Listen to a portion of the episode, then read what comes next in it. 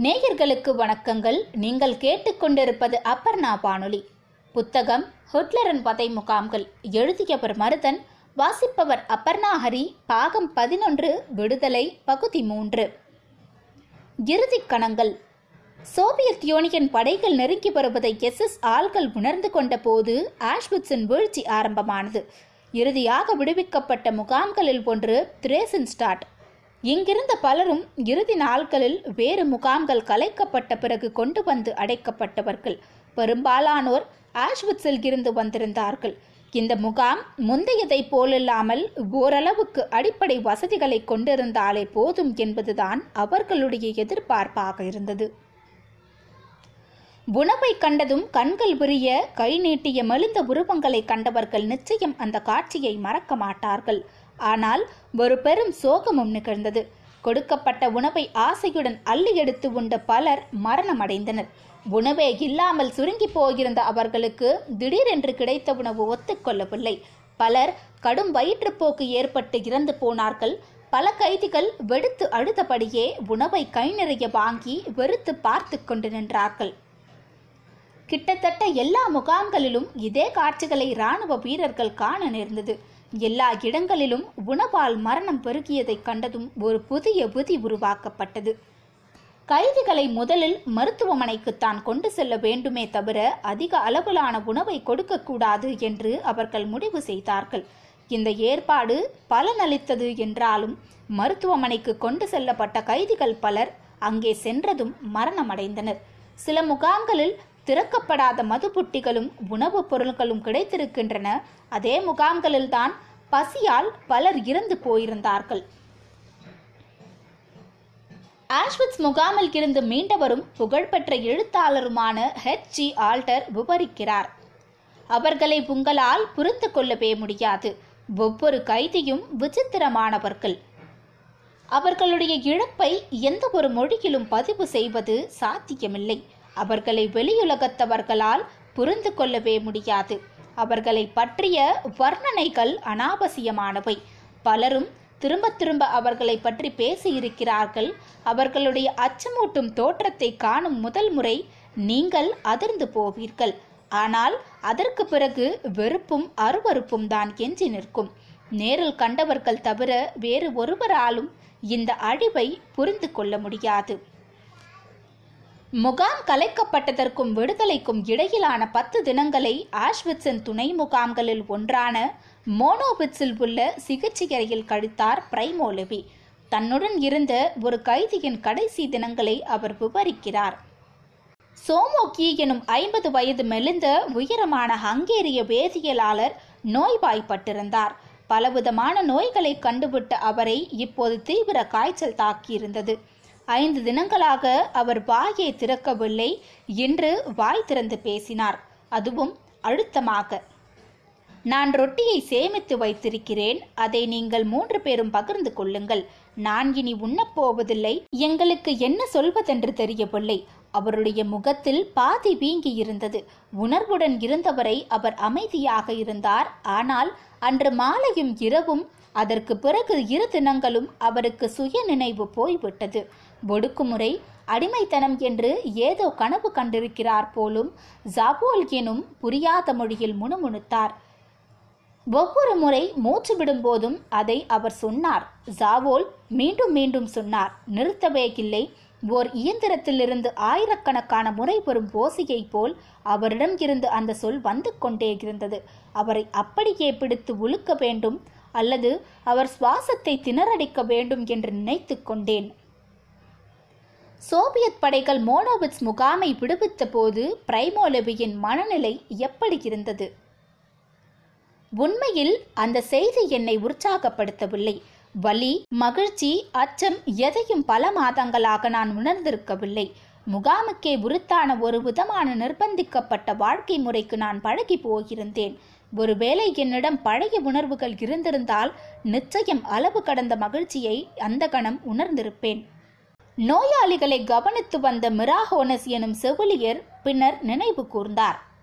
அது இருபத்தி ஏழு ஜனவரி ஆயிரத்தி தொள்ளாயிரத்தி நாற்பத்தி ஐந்து ரஷ்யர்கள் வந்துவிட்டனர்.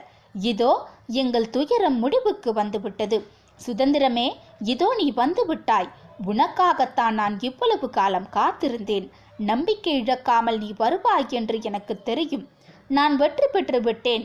என் கரங்களில் எந்த ஆயுதமும் இல்லை என்றாலும் நானே போராடி உன்னை பெற்றது போல் உணர்கிறேன். என் வாழ்நாளையே இந்த போராட்டத்திற்காக செலவழித்ததாக உணர்கிறேன். ஆனால் நான் ஏன் இப்போது சோகமாக இருக்கிறேன்? நீ என்னிடம் இருந்தும் ஏன் இந்த சோகம்? உன்னை பார்த்த மாத்திர மகிழ்ச்சியில் இறந்தே போய்விடுவேன் என்று தான் நினைத்திருந்தேன். இருந்தும் ஏன் இன்று எனக்கு மகிழ்ச்சி ஏற்படவில்லை? தன்னால் மட்டுமல்ல நோயாளிகளாலும் கூட சுதந்திரத்தை புரிந்து கொள்ள முடியவில்லை என்கிறார் மிரா ஹோனஸ் தாம் என்ன செய்கிறோம் என்பதையே அவர்களால் உணர முடியவில்லை. கட்டளை கேட்டு கேட்டே பழகிப் போனவர்களால் புதிதாக கிடைத்த விடுதலையை பயன்படுத்த இயலவில்லை. பல நோயாளிகள் படுக்கையில் இருந்து எழுந்து படுக்கைக்கு அருகிலேயே சிறுநீர் கழித்திருக்கிறார்கள். மோனோவிட்ஸ் முகாம் விடுவிக்கப்பட்ட இறுதி தினங்களை பிரைமோலெவி நினைவு கூர்கிறார். பனி உருகத் தொடங்கிய போது நாங்கள் அஞ்சியதைப் போலவே முகாமிலிருந்து மோசமான வாடை அடிக்கத் தொடங்கியது. சடலங்களும் குப்பைகளும் காற்றை அசுத்தப்படுத்தின டசன் கணக்கான நோயாளிகள் படுக்கையிலேயே இறந்து போனார்கள். பலர் சேற்றல் காலை பூன்றி நடந்து கொண்டிருந்த போதே மின்னல் தாக்கியதைப் போல் விழுந்து இறந்தார்கள். அவர்களில் சிலர் பேராசைக்காரர்கள். ரஷ்யர்களிடமிருந்து பெற்றுக்கொண்ட இறைச்சி துண்டுகளை அளவுக்கு அதிகமாக அவர்கள் உண்டிருந்தனர். அவர் அளிக்கும் கணக்கு இது. நாங்கள் எண்ணூறு பேர் சிகிச்சை அறையில் கிடந்தோம். அவர்களில் ஐநூறு பேர் ரஷ்யர்கள் வருவதற்கு முன்பே பசி குளிரில் இறந்து விட்டனர். மேலும் இருநூறு பேர் விடுவிக்கப்பட்டதற்கு பிறகான சில தினங்களில் இறந்து போனார்கள். எல்லா உதவிகளும் கிடைத்த பிறகும் அவர்களை மீட்க முடியவில்லை. விடுதலை கிடைத்துவிட்டது என்பது தெரிந்ததும் பலர் துடிப்புடன் தங்கள் குடும்ப உறவினர்களை தேடத் தொடங்கினர். ஆண்களும் பெண்களும் தனித்தனியே பிரித்து வைக்கப்பட்டிருந்ததால் பலர் வேலி தாண்டி குதித்து தங்கள் மனைவி மகளை சகோதரியை தேடத் தொடங்கினார்கள். அங்கே அவர்களை கண்டுபிடிக்க முடியாதவர்கள் பதை பதைப்புடன் மற்ற முகாம்களை நாடி ஓடத் தொடங்கினர். என் மனைவி நிச்சயம் காஸ்டாம்பருக்கு போயிருக்க மாட்டார் என்று முணுமுணுத்தபடியே உறைந்தவர்களில் எத்தனை பேரின் நம்பிக்கை நிஜமானது என்று தெரியவில்லை. பிரிட்டிஷ் துருப்புகள் வருவதற்கு சற்று முன்புதான் உங்கள் மனைவி இறந்து போனார் என்று ஒரு கைதிக்கு சொல்லப்பட்ட போது அவர் இடிந்து போனார். விடுதலையும் இழப்பும் ஒரே நேரத்தில் எனக்கு வந்திருக்கிறது என்று சொல்லி வாய் விட்டு அழ ஆரம்பித்தார். இப்படி ஒரு விடுதலை எனக்கு தேவைதானா என்று கேட்டபடி அழுது கொண்டே நின்றார். ரஷ்யர்களால் விடுவிக்கப்பட்டு மூன்று தினங்களுக்கு பிறகு ஒரு முகாமை பார்வையிட்டார் போலந்து மருத்துவர் ஒருவர்.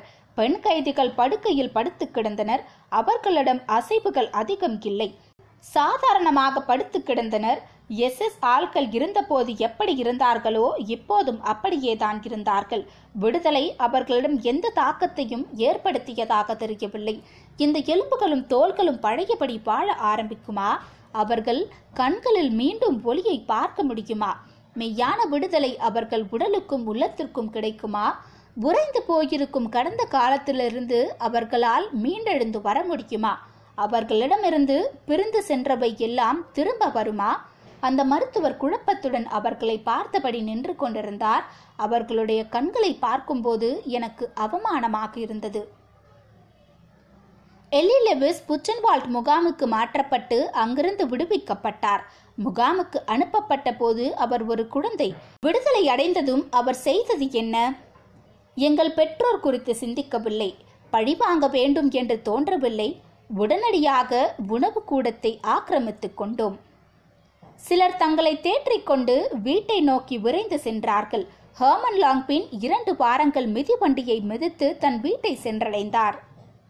வீடு முழுக்க உறவினர்களும் அரை முழுக்க உணவு வகைகளும் இருந்தன.